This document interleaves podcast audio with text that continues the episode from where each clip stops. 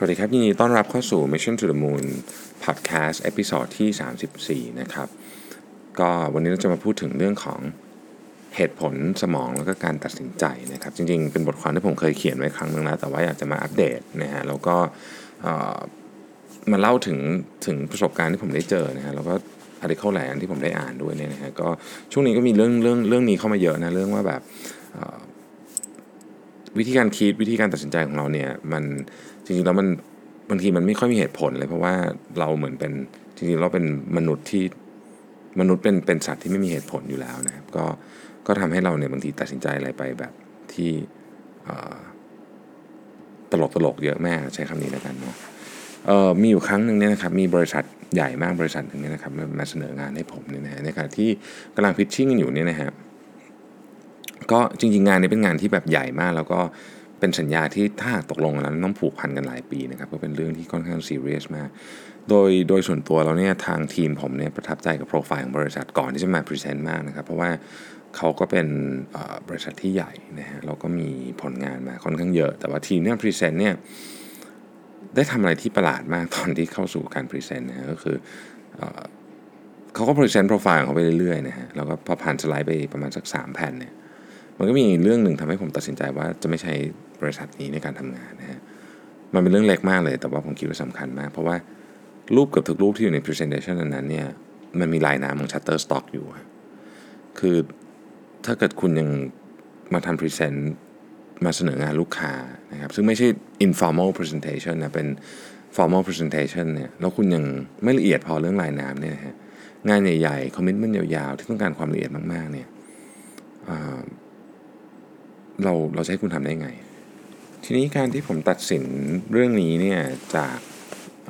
การเอารูปที่มีลายน้ำ Shutterstock มาอยู่ใน Presentation Deck เนี่ยซึ่งซึ่งผมคิดว่าเป็นเรื่องของการใส่ใจอย่างหนึ่งคนทำงานเนี่ยก็ฟังดูเป็นเหตุผลที่สมเหตุสมผลดีใช่ไหมครับ แต่ว่าเราลองมาคิดดูจริงๆนะว่า การตัดสินใจเนี้ยที่ผมตัดสินใจไปว่าเออเฮ้ยฟังไปสามหน้าแล้วเนี่ยจะไม่ไม่ใช้งานเขาแน่นอนเนี่ยมันสมเหตุสมผลแค่ไหน คือถ้าลองมาพิจารณาดีๆเนี่ยนะฮะเหตุผลที่ผม เหตุผลที่ผมตัดสินใจตั้งแต่หน้าสามของการฟัง presentation โดยเอาลายน้ำมาตัดสิน ว่าจะจะจ้างหรือไม่จ้างบริษัทนี้เนี่ยนะครับ ว่ากันตามจริงแล้วนี่มันมีน้ำหนักไม่พอนะเพราะว่าเขาอาจจะทำงานได้ดีมากก็ได้ เพียงแต่ว่าข้อผิดพลาดนี่มันเตะตาผมมากเท่านั้นเอง จริง ๆ แล้วเนี่ยสมมุติผมไปตกลงกับเจ้าอื่นเนี่ยมันอาจจะมีข้อผิดพลาดที่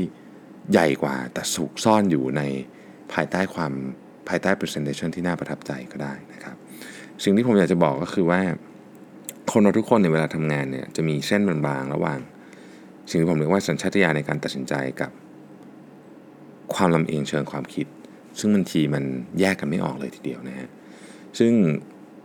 การลำเอียงเชิงความคิดเนี่ยมันมีหลายเรื่องนะครับ บ่อยๆที่จะเจอนะเดี๋ยวจะเล่าให้ฟังมีอะไรบ้างนะครับ บ่อยๆที่จะเจอเนี่ย ต้องบอกว่าอันนี้ไม่ใช่ทั้งหมดนะครับ แต่เป็นอันที่เราเจอเป็น common เลยเนี่ยนะครับ อันแรกเนี่ยเราเรียกว่า confirmation bias นะฮะ เวลาเราเชื่อเรื่องอะไรเนี่ยนะฮะ ไม่ว่ามันจะบ้าบอแค่ไหนก็ตามเนี่ยนะฮะ เราจะหาหลักฐานมาสนับสนุนความเชื่อนั้นได้เสมอนะฮะ สมมุติว่าคุณอยากจะซื้อรถโฟล์กสีแดงเนี่ยนะฮะ ซึ่งเป็นรถอาจจะไม่ได้เห็นมันบ่อยๆเนี่ยนะฮะ ทันทีที่คุณอยากได้ปุ๊บเนี่ยคุณจะเริ่มเห็นรถโฟล์กสีแดงบนถนนบ่อยขึ้นทันทีนะฮะหรือถ้าเอาแบบเอ็กซ์ตรีมเลยเนี่ยเช่นถ้าคุณเชื่อว่าโลกแบนนะฮะคุณก็จะหาหลักฐานในการสนับสนุนเรื่องเนี้ยได้อย่างมากมาย ซึ่งมันมีอยู่จริงๆนะแล้วก็มีอยู่เยอะด้วยคุณถ้าเกิดคุณไป search ใน YouTube เนี่ยเรื่องโลกแบนเนี่ยนะฮะคุณก็จะเจอคลิปมากมาย บางอันมีคนดูหลักหลายแสนนะฮะ Facebook Page เขาก็มีคนไลค์เยอะมากนะฮะ แล้วเขามีงานจัดงาน conference ประจำปีเกี่ยวกับเรื่องโลกแบนด้วยนะ ซึ่งมีคนเข้าร่วมมากมาย มีการวาดภาพชาร์ตเชิดอะไรอย่างเต็มที่นะครับ ซึ่งเอาจริงนะคุณลองไปอ่านดูมันก็มันก็เฮ้ยถ้าเกิดแบบ เรามีข้อมูลไม่เยอะเนี่ย มันก็น่าเชื่อเหมือนกันนะว่าโลกแบนเราอยู่ในยุคที่ confirmation bias ทำงานได้ดีมาก ส่วนหนึ่งก็เพราะว่าโซเชียลมีเดียหรือถ้าจะพูดให้ชัดกว่านั้นก็คือ social media algorithm นะครับ อย่างเช่นใน news feed ของคุณเนี่ยนะถ้าคุณเชื่อเรื่องไหนเยอะนะครับ หรือหรือคุณมีความเอ็นเอียงเรื่องไหนเป็นพิเศษเนี่ยคุณก็จะพบข่าวในเรื่องนั้นเนี่ยเยอะเป็นพิเศษ ยกตัวอย่าง เอาเรื่องการเมืองแล้วกันนะคุณจะเห็นความคิดเห็นหรือข่าว หรือบทความที่สนับสนุนความคิดของคุณ เพราะว่านั่นคืออัลกอริทึมของ Facebook มันต้องการให้คุณเห็นในสิ่งที่คุณชอบไงฮะเพราะถูกออกแบบมาอย่างนั้นถูกไหมฮะเพราะฉะนั้นเนี่ย ข้อคัดค้านเนี่ยแทบจะไม่มีที่ยืนเลย อยู่ในอัลกอริทึมของ Facebook เพราะฉะนั้นมันกลายว่าคุณรู้สึกว่าเฮ้ยคนรอบๆตัวเนี่ยเห็นด้วยกับมุมมองของคุณหมดเลยนะทั้งที่จริงๆแล้วเนี่ยมันเป็น confirmation bias เพราะว่าสิ่งที่คุณอยากเห็นมันถูกป้อนขึ้นมาให้คุณเห็นใน news feed ของคุณนั่นเองนะครับอันนี้คืออันที่หนึ่งนะฮะอันที่สองเนี่ยคือ halo effect halo effect สามารถอธิบายได้หลาย angle ถ้าเอาง่ายๆก็คือ คนที่ดูดีหน้าตาดีบุคลิกภาพดีพูดจาเก่งเนี่ยมักจะได้รับการเหมารวมไปด้วยว่าเรื่องอื่นจะดีหมดนะอันนี้เป็นธรรมชาติของมนุษย์เลยนะครับ เช่นอของที่คนเหล่านี้ใช้ก็น่าจะต้องเป็นของที่ได้รับการเลือกมาอย่างมีรสนิยมที่ดีนะนิสัยเขาก็น่าจะดีด้วยนะครับ เรื่องพวกนี้นะการตลาดรู้มานานแล้วนะฮะแล้วก็เราก็ใช้เป็นเป็นเครื่องมือหลักอันหนึ่งในการขายของด้วย แต่ Halo Effect เนี่ยยังรวมไปถึงเรื่องอื่นด้วยนะครับ อย่างเช่น เวลารับสมัครงานนะฮะเวลาเอาอ่านเรซูเม่ของผู้สมัครเนี่ยเราเราจะมี Halo Effect เกิดขึ้นทุกครั้ง เช่น ถ้าเด็กคนนี้จบมาจากมหาวิทยาลัยเดียวกับเราคณะเดียวกับเราเนี่ยเราจะให้คะแนนบวกไว้ในใจโดยที่เราไม่รู้ตัวทันทีนะฮะหรือว่าถ้าเกิดเด็กคนนี้จบมหาจากมหาวิทยาลัยดังมากๆนะฮะเราก็จะคิดทันทีว่าเขาทำงานเก่งด้วย ทั้งนั้นที่บางทีเขาอาจจะเรียนเก่งอย่างเดียวก็ได้นะครับ halo effect จะทำงานรุนแรงมาก ในอีกขาหนึ่งเช่นกัน ถ้าคนนี้เช่นถ้าคนนี้ได้เกรดไม่ดีนะฮะเราก็จะรู้สึกว่าเฮ้ยเขาต้องทำงานไม่ดีด้วยแน่เลย ซึ่งบางทีมันไม่เกี่ยวกันเลยนะครับ อันนี้ก็เป็น halo effect เหมือนกัน ในโลกความเป็นจริงเนี่ยการทำงานเกรดและมหาวิทยาลัยเนี่ยมันเป็นส่วนเล็กๆ เท่านั้นแทบจะไม่เกี่ยวข้องอะไรกับผลงานของผู้สมัครเลยนะฮะแต่ว่าตอนที่มันอยู่ในเรซูเม่ตอนที่เราเปิดอ่านเนี่ยมันช่างเป็นเรื่องใหญ่มากๆนะครับ อันที่3เนี่ยเราเรียกว่า lazy mind คือสมองเราเนี่ยในหนังสือเรื่อง thinking fast and slow เล่าเรื่องนี้ไว้ได้ดีมาก สมองเราเนี่ยจะมี system อยู่ 2 system คือ system 1นะครับเรียกว่าเป็น auto system แล้วกันแล้วก็ system 2นะครับซึ่งเป็นสมองที่ใช้ตรรกะในการคิดเยอะนะครับเอ่อ system 1เนี่ยเป็นออกแบบมาเพื่อให้คุณเนี่ยไม่ต้องคิดกับทุกเรื่องนะฮะไม่งั้นเนี่ย สมองมันจะทำงานหนักมากยกตัวอย่างเช่น ถ้าสมมติว่ามีคนคว้างลูกบอลมาใส่คุณ คุณก็จะมือปัดอย่างเงี้ยนี่เป็น system 1เป็นเป็นระบบออโต้นะครับส่วน system 2เนี่ยเป็นเรื่องเกี่ยวกับ decision making เรื่องเกี่ยวกับ reasoning อันเนี้ยคิดเยอะเป็น deep thinking นะครับ แล้วก็เรื่องของโฟกัสเรื่องของ self control เรื่องของ choice เนี่ยเป็นเป็น system 2เช่นคุณกำลังจะคิดโจทย์ อะไรบางอย่างเนี่ย อันนี้จะเป็น system 2 แต่ว่าหลายครั้งเนี่ย พอเราเห็นอะไรที่มันเป็นเรื่องง่ายๆ เราก็จะใช้ system 1 ในการประมวลผล เช่น เราอาบน้ำทุกอย่างเป็นอย่างอัตโนมัติ ไม่มีใครนั่งคิดใช่ไหมว่าเรากระบวนการในการอาบน้ำมีอะไรบ้าง หรือแปรงฟันหรืออะไรเงี้ยนะครับผมยกตัวอย่างแล้วกันว่า system 1เนี่ยมันมันทำงานยังไงนะฮะ ลองตั้งใจฟังตัวอย่างนี้ดีๆนะฮะ ไม้เบสบอลกับลูกเบสบอลมีราคารวมกันเท่ากับ 1.1 เหรียญ โดยไม้เบสบอลเนี่ยราคาแพงกว่าลูกเบสบอล1เหรียญ ถามว่าลูกเบสบอลราคาเท่าไหร่ เอาใหม่นะฮะ ไม้เบสบอลกับลูกเบสบอลราคารวมกัน 1.1 เหรียญ โดยไม้เบสบอลราคาแพงกว่าลูกเบสบอล1เหรียญ ถามว่าลูกเบสบอลราคาเท่าไหร่นะครับ คนส่วนใหญ่เนี่ยจะตอบโดยไม่ลังเลเลยว่า ผมคิดว่าคุณก็อาจจะตอบอันนี้เหมือนกันนะฮะ ลูกเบสบอลในราคา 0.1 เหรียญ ซึ่งในความเป็นจริงเราไม่ใช่ครับ ลูกเบสบอลที่ถูกต้องต้องราคา 0.05 เหรียญหรือ 5 เซนนั่นเองนะครับทำไมเราถึงตอบ 10 เซนนะฮะทำไมถึงตอบ 10 เซน เพราะว่าเราเอา 1 เหรียญ 10 เซนลบกับ 10 เซนเท่ากับ 1 เหรียญมันเป็นระบบออโต้ซึ่งมันเป็นเลขที่ผิดนะครับ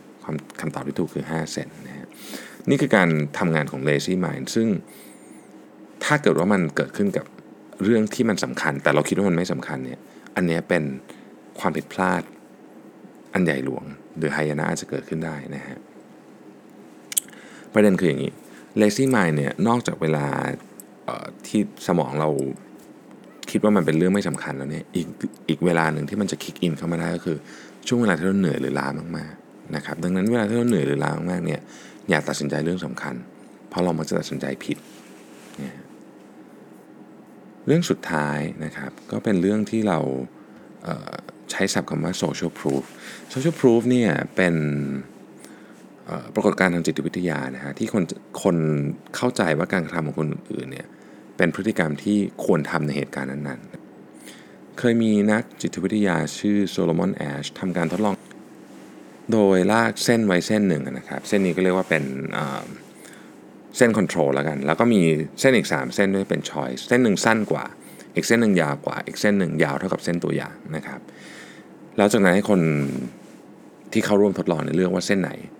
ยาวเท่ากับเส้นตัวอย่างนะครับ ซึ่งการทดลองนี้มันง่ายมากใครๆก็เลือกถูกนะฮะอันนี้ไม่ใช่เป็นแบบภาพซ้อนภาพอะไรที่มันดูยากๆ เหมือนกับที่เราเคยเล่นเกมไม่ใช่ อันนี้คือเห็นชัดๆอยู่แล้วว่าเส้นไหนยาวกว่าเส้นไหนสั้นกว่านะครับ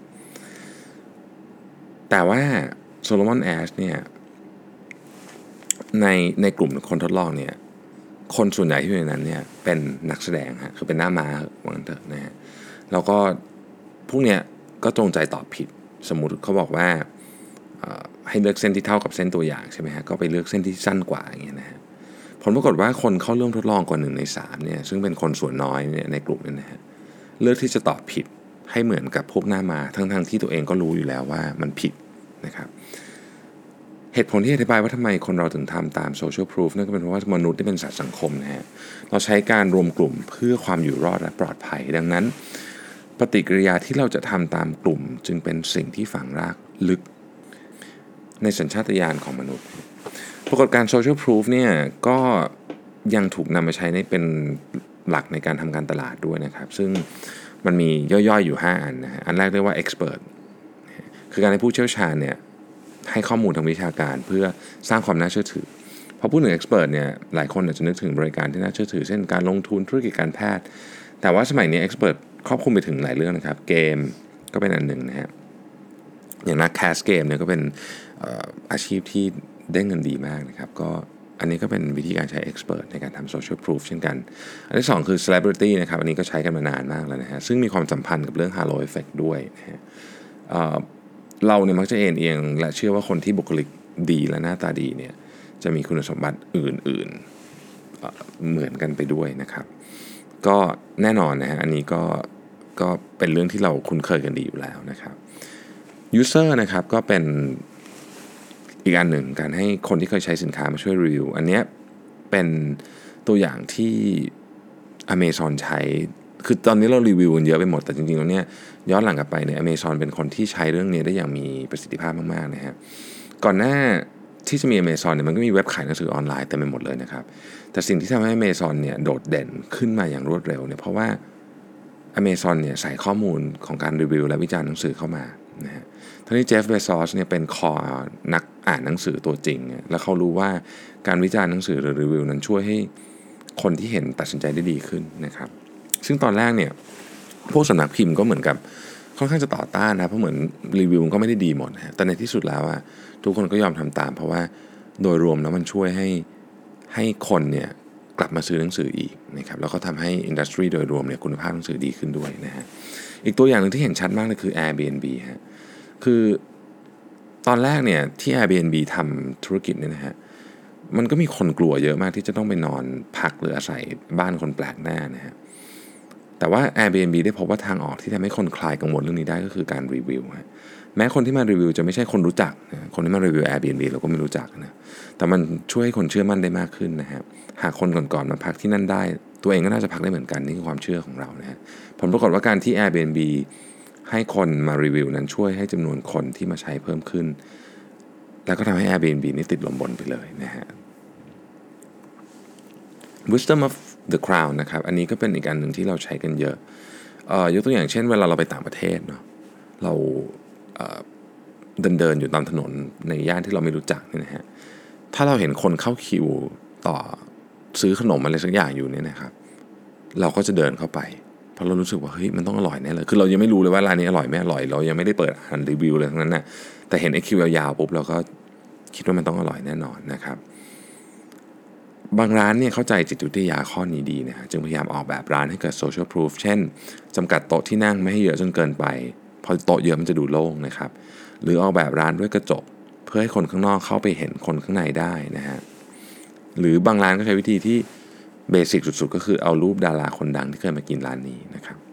อีกอันหนึ่งที่เป็นตัวอย่างที่ชัดเจนมากคือ best seller ฮะผมเคยเขียนบทความเรื่องนี้ไปแล้วนะฮะเพราะว่ามันเคยมีคนออกมาคล้ายๆกับตีแผ่ เรื่องของการหนังสือ ซึ่งอันนี้เป็นที่ต่างประเทศขอเน้นเป็นที่ต่างประเทศนะครับว่า best seller shelf เนี่ยจริง ๆ แล้วเนี่ยมีการซื้อขายกันเป็นเรื่องเป็นราวเลยนะครับแล้วก็แล้วก็มีการเรียกว่ามีคนมีอิทธิพลในการจัดอันดับ best seller ได้ ดังนั้นเนี่ยเวลาเราดูเชลฟ์เป็น best seller เนี่ยมันก็เป็น wisdom of the crown ประเภทหนึ่งนะครับ ซึ่งอันนี้ก็เป็นวิธีการใช้ที่ไม่ค่อยถูกวิธีเท่าไหร่นะครับ รื่องสุดท้ายครับคือ peer นะฮะเป็นข้อที่มีอิทธิพลน่าจะที่สุดแล้วละเพราะว่ายุคนี้เป็นยุคที่เราติดต่อคอนเน c กับเพื่อนหรือคนรู้จักได้เยอะมากนะครับ ซึ่งเวลามันเกิดกระแสอะไรขึ้นเนี่ยเราก็เราก็อยากจะลอง ร้านอาหารที่เป็นขนมเทรนด์ล่าสุดอย่างล่าสุดมันมีไอชูครีมที่เป็นใส่ไส้อะไรสักอย่างใช่ไหมอันนั้นน่ะ ก็พอเห็นแล้วมันก็อยากกินใช่ไหมเพราะเราเห็นใน news feed ของเพื่อนเราถูกไหมเพื่อนเราไปกินมาหรืออะไรก็แล้วแต่ก็เอ่อเป็นวิธีการหนึ่งที่ทำให้ใช้ peer social proof เข้ามานะฮะหรืออย่างจู๊กเนี่ยจู๊กก็เป็นแอปที่ที่ใช้ peer social proof เยอะเหมือนกันเป็นแอปหนึ่งที่เข้าใจผู้บริโภคมาก คือในขณะที่หลายแบรนด์พยายาม อยากให้คนมาไลค์แชร์โพสต์ของตัวเองนะฮะซึ่งจริงๆแล้วเนี่ยก็ก็ก็ไม่ค่อยมีใครอยากจะแชร์เท่าไหร่อะหรือ เพราะว่ามันมันมันเป็นพื้นที่ส่วนตัวหรือ ถ้าเกิดไปเล่นพวกเกมมุกชิงโชคมากๆ ก็จะดูไม่ค่อยดีเท่าไหร่นะครับ แต่ว่าจู๊กเนี่ยเข้าใจอินไซต์จุดนี้ดีเนี่ย ดังนั้นเนี่ยแทนที่จะ user แชร์ว่าใช้แอปจู๊กตรงๆจู๊กก็เลยทำ feature รูปภาพขึ้นมาเพื่อให้คนสามารถเลือก quote ท่อนในเพลงที่ตัวเองชอบ แล้วทำเป็นรูปสวยๆ ไว้แชร์ใน Facebook ตัวเองได้ และจูงใจด้วยการให้สิทธิ์ฟังเพลง VIP 1 วันต่อภาพนะฮะซึ่งแบบนี้คนคนแชร์เขาจะไม่รู้สึกแบบระแคะไม่ใช่ไม่รู้สึกระคายใจเท่าไหร่ที่จะแชร์บ่อยๆ เพราะมันก็สามารถมองได้ว่าเป็นการโพสต์เรื่องเพลง หรือว่าบอกเล่าความรู้สึก